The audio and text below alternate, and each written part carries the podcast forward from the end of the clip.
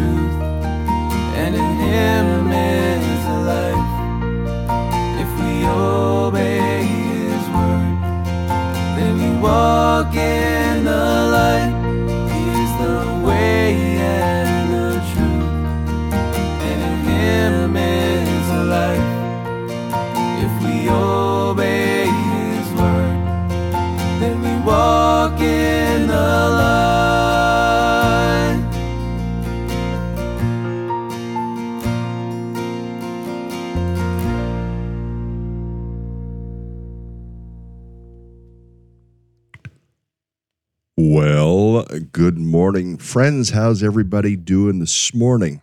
Hopefully, you're doing well. Uh, It's um, not as rainy this morning as it was yesterday, but it is a little wet out there. But we'll take it. It makes the grass green, doesn't it? I'll be right back in just a second. I'm going to step away for just 30 seconds.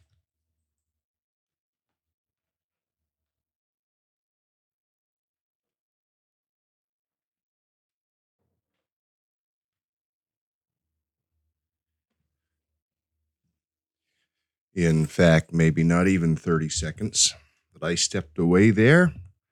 And uh, just good to be with you. We're in the book of Acts today, and uh, we started yesterday in the book of Acts. Today we're talking about being strengthened and being sent, Acts chapter 1. Uh, and I'm going to take us right over into there this morning and uh, get us right into the text. I mean, we read, I'll, I'll, I'll read what we read yesterday, verses 1 through 5 in my former book, Theophilus, Friend of God.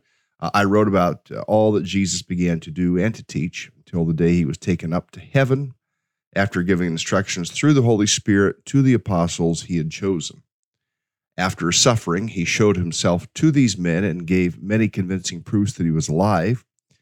He, he appeared to them over a period of 40 days and spoke about the kingdom of God. On one occasion, while he was eating with them, he gave them this command Do not leave Jerusalem, uh, but wait for the gift my father promised, which you've heard me speak about. For Jo- John baptized with water, but in a few days you'll be baptized with the Holy Spirit. Now, reason I wanted to I wanted to read this section again is because of verse 5. Verse 5 but in a few days you'll be baptized with the Holy Spirit. We talked some yesterday about the idea that the Holy Spirit, every Christian has the Holy Spirit. Uh, if you are legitimately, truly, honestly uh, regenerate, uh, converted, born again, truly a follower of Christ, then you have the Holy Spirit. Uh, we looked at that from Acts, from the Acts, but from the book of Ephesians, chapter one, uh, verse uh, 13 and 14. In fact, let me just pop those on the screen real fast. I know we looked at them yesterday, but these are significant verses that make their way into a doctrinal statement uh, of a church. Uh, many churches that would have these verses in their doctrinal statement. Uh, let me take us over there. Ephesians chapter 1, verses 13 and 14 says, And you were included in Christ when you heard the word of truth, the gospel of your salvation. Having believed, you were marked in him with a seal, the promised Holy Spirit. Now, there's a lot in this verse. Uh, you heard the word of truth, so the necessity of hearing the truth, the necessity actually of someone speaking the truth, the gospel of your salvation. Having believed, you were marked in him with a seal. So we have a responsibility. I mean, there's the, the human aspect of having believed so we we believe uh, our part, and then when we believe God's part is to mark us with the seal of the Holy Spirit. Verse 14 says, Who is a deposit guaranteeing our inheritance until the redemption of those who are God's possession to the praise of God's glory. A deposit guaranteeing our inheritance. We have a wonderful inheritance that we will that we will share together with Christ. And you're going to hear noise. My associate Bucky is here saying, Hey, I'm here. Uh, sorry about that. The black lab doing his thing. But the idea of this inheritance, the wonderful inheritance, uh, Romans chapter 8 speaks about the inheritance we share with Jesus. We are joint heirs. We share the glory with him. Uh, the glorious inheritance with him. I'll put it that way. Romans chapter 8, verse 17, 18. You can take a look at those. Uh, we have that inheritance. Uh, it guarantees. In other words, it cannot be taken away. The, the point that Paul is driving at is the Holy Spirit will not be taken away. Salvation will not be taken away. Now, I know a few days ago we had this big conversation about, um, it may, may have in fact, I've had a few of these different conversations. You know, can we lose our salvation? Um, and I, I think we're way too quick oftentimes to say, nope, no way. And, and yet we don't wrestle with, with verses that, that challenge, that press in upon us having real, legitimate, true, bona fide, born again, saving faith. But if you have that faith, we know we have this deposit that we're reading about right here that is given uh, guaranteeing our inheritance. We can rest assured in that salvation. But I would also say if, if somebody is just kind of going along and say, well, I prayed when I was a kid. Now I'm not really interested in Bible study. I'm not really interested in hearing about God. I'm not really interested in the church. I'm really not interested in uh, uh, God talk at all. Well, there's a good chance that person may actually not be saved. And I know that presses in against some of the teaching that we've received in the last century uh, as the doctrine of eternal security became so uh, prevalent. Uh, I'm going to press back and say, uh, I believe I believe this passage that we're looking at here in Ephesians chapter 1, verse 13, 14, speaks to the issue of eternal security, but but also many passages that we've looked at also speak about the necessity of true, bona fide, real faith. If you have the faith, you've got the deposit. If you have the faith, you have the Holy Spirit. And that Holy Spirit was was what Jesus promised uh, all the way back in the book of John. We looked at those passages. John uh, John 13 through 17, the upper room discourse, and, and those wonderful promises about the, the Holy Spirit that would be given. Here in Acts chapter 1, verse 5, the wonderful promise about the Holy Spirit who will be given. In a few days, you'll be baptized with the Holy Spirit. Then he gets into to the rest of this passage. We're going to finish out chapter 1 this morning.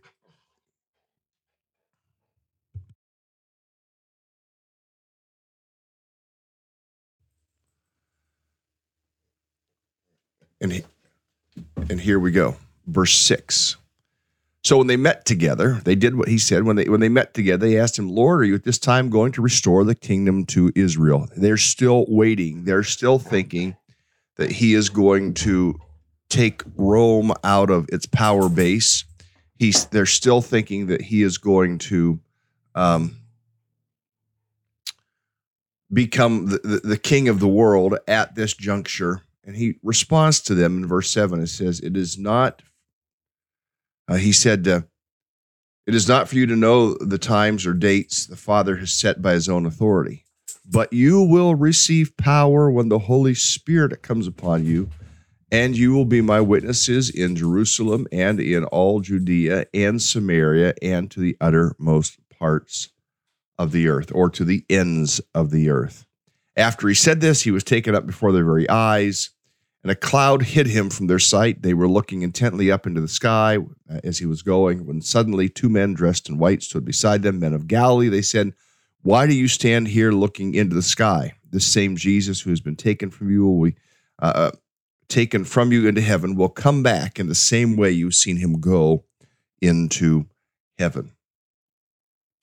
Uh, there there's much in this section, uh, and uh, we we will lay some of it out at least and work our way through it. Uh, a, what about the restoration of the kingdom? No, not at this time.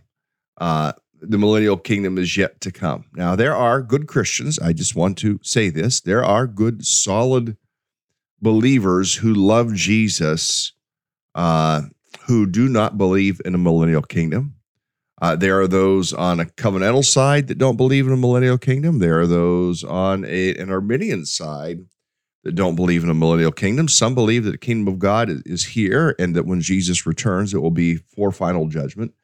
Uh, that is the position of some. That is not my position. Uh, my position is that uh, there will be a tribulation period. Uh, there will be a, uh, and prior to that, I, I believe there will be a rapture uh, although, interestingly, in the news of late, at least some of the news that I've been looking at, the question is being asked, especially among some Christians who who do consider prophecy. You know, are we at the point in time when uh, are we about to embark on the tribulational period? Now, I actually watched a a news piece yesterday talking about money, uh, and uh, it's in the news uh, you see uh, France aligning itself with China uh, and Brazil and some of those countries. Uh, Macron has recently said that uh, you know we need to, we really need to get to one world currency. Uh, there is movement even here in America. It was announced by the Federal Reserve. I believe that was the, the department that announced that we are moving to into um, cyber currency uh, that will now be recognized, that they have made the statement that will eventually replace the hard cash dollar. Uh, there is movement afoot to uh, to move uh, to move cash out uh, of the world, and that everything would be cyber. Uh, in fact, uh, they track everything we do. And for those, I'm going to keep my cash. Well, guess what? There's going to come a day when your cash isn't going to be any good. Now, I got into all that uh, uh, from the idea that when they're asking, Lord, are you at this time going to restore the kingdom to Israel? Uh, and when he says it's not for you to know the times or dates the Father has set by his own authority, there are things yet to come. That is the point that I want to make. There are uh, things yet to come. the world stage, stage will be established. I, I believe in a rapture. I believe in a a, a, a, tribulational period. I believe in uh, a return of Christ uh, in the clouds, uh, bringing down his church with him to establish his thousand year reign on Christ. I, I believe in the battle of Armageddon. I believe in a final judgment. I believe in all of those things. And yet, there are good Christians who, who will disagree on some of those points. And, and so, to verse 7, where Jesus says this, uh, it is not for you to know the times or dates the Father has set by his own authority. Now, we become so absolute sometimes in some of the things we believe. And I think the church has always believed these things. Friends, some of the things that we believe uh, have only become uh, theological uh, positions in the last hundred years. Uh, in fact, we, we talk about the Bible like it's always been there. Friends, the Bible has not always been there. Uh, in fact, it wasn't until the, the dawn of the printing press that that the Bible began to get into common hands, into the hands of the common man. And so, so that's why things like creeds and, and some of the like the Apostles' Creed, the Nicene Creed, they were so important because they were tools of teaching theology. They didn't have wonderful podcasts like this. They didn't have, um, uh, you know, radio stations. They didn't have books. They didn't have all the stuff that we have today. We make the assumption that people have always believed this way. No, theology has been unfolding as people have understood Scripture, as they've understood the seasons, as they've understood the times. I'm getting all this out of verse seven and verse eight, uh, really out of verse seven. It's not for you to know the times and dates the Father has set. Yet the thing that Jesus has told us is be is be watching and be ready. The time will come. Uh, so what are we supposed to do? We, are we're, we're not going to know the times or the seasons. We're not going to know uh, the, the, time of the return of Christ. We're not going to know uh, the time if, in fact, the rapture. And that that is a relatively modern uh, notion, concept, and theological uh, position. Just for the record, it is not something the church has commonly always believed. It's only about 150 years old in, in its origins. The, the word rapture and, and even the theological teaching of rapture uh, in that way uh, is is relatively modern. Uh, Jesus taught his disciples, "Watch and be ready," and then he taught this in verse eight. But you will receive power when the Holy Spirit comes on you. Now, if he was on the earth for about ten days, uh, no, I'm sorry, for about forty days, we know that it is about ten days later at the 50 day mark because there's 50 days from uh, Passover to Pentecost, Pentecost being uh, the Feast of Weeks, Jewish Feast of Weeks. It is not a, a New Testament thing, it is an Old Testament holiday. And so there were people in Jerusalem for that holiday. And we'll get to that when we get to chapter two.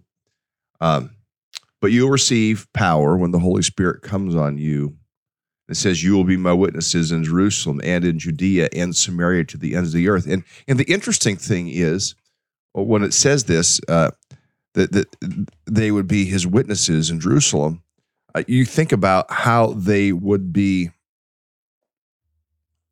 uh, how they would be um, in Jerusalem, prayerful in Jerusalem. The Holy Spirit would come upon them, uh, and they would speak uh, in other languages. Now, I think about that from my time in South Sudan as I listened to people speaking in so many different languages, and, and as they prayed together as a church in a variety of different Jewish tribal languages, uh, and all praying at the same time. Uh, and it was like listening to people in tongues, but they were languages, and uh, it, it was incredible to to see this.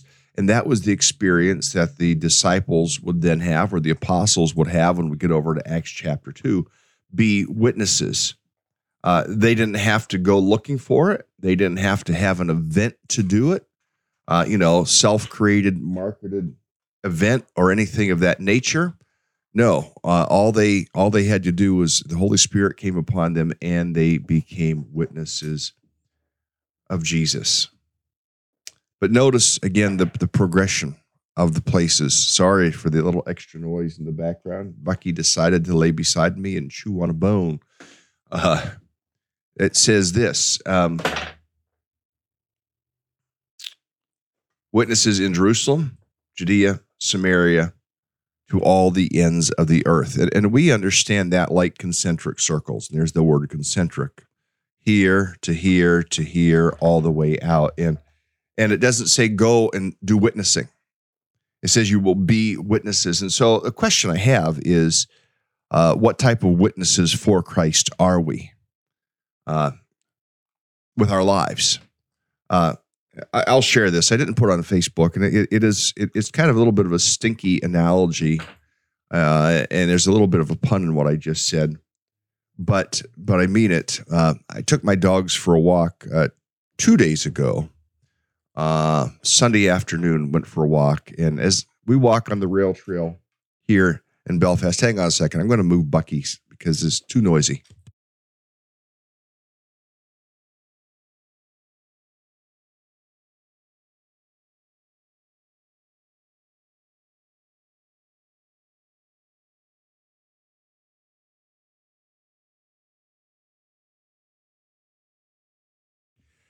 Well, that didn't work. I took him out in a different room and he came right back in. Uh, but walking my dogs on this on a rail trail and uh, in Belfast, love to walk there.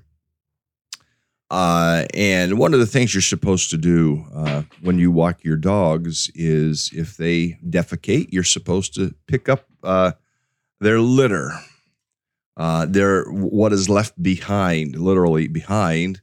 it just says, you know, you're supposed to poop, scoop the poop uh, and, and, I will do that because I want to keep the rail trail uh, neat and tidy for other people to enjoy. Well, as we were walking, we came across somebody else's pile of poop.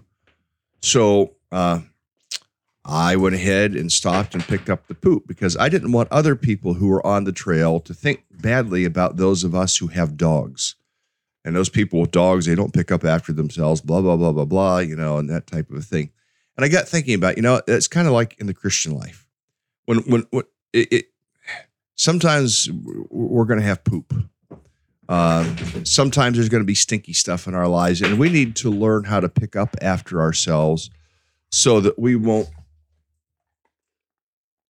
so that we won't be a bad witness, and uh, so that uh, uh others won't not want to follow Christ. And um,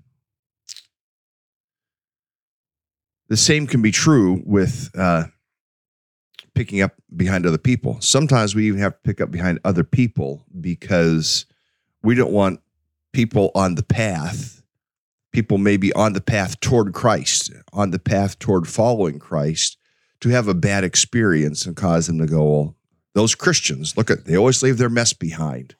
I mean, we're sinful people. There's no doubt about it. We are sinful people uh, we we do leave messes, and, and the smart thing to do is if if we have a little mess, we need to lift, pick up our mess, uh, and and leave that mess behind, and uh, not uh, so that we're we're not turning other people away from Christ. Sometimes we even have to pick up other people's messes. Why? All so that we'll be a witness. Now I, I know that that's maybe a a bad analogy. Fran's saying good analogy, but but you get the point. You know, when you leave a mess, pick up your mess. You mess up, you fess up.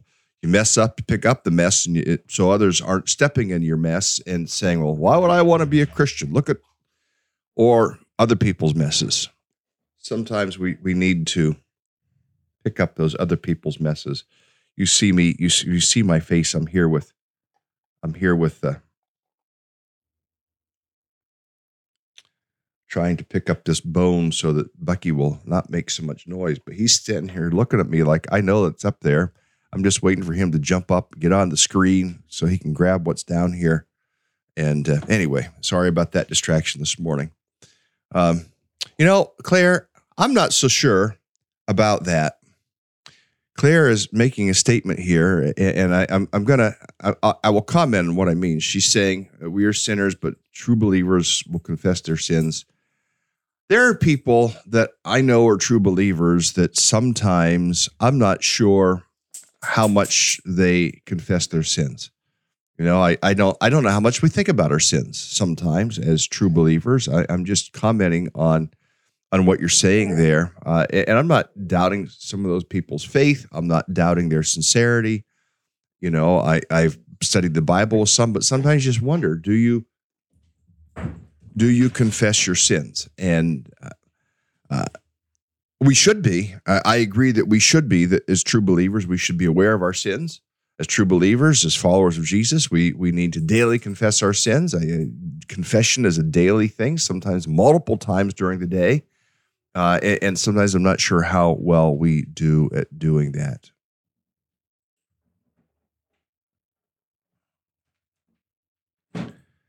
Okay, moving on in the passage. Being witnesses, Jerusalem, Judea, Samaria, to the ends of the earth.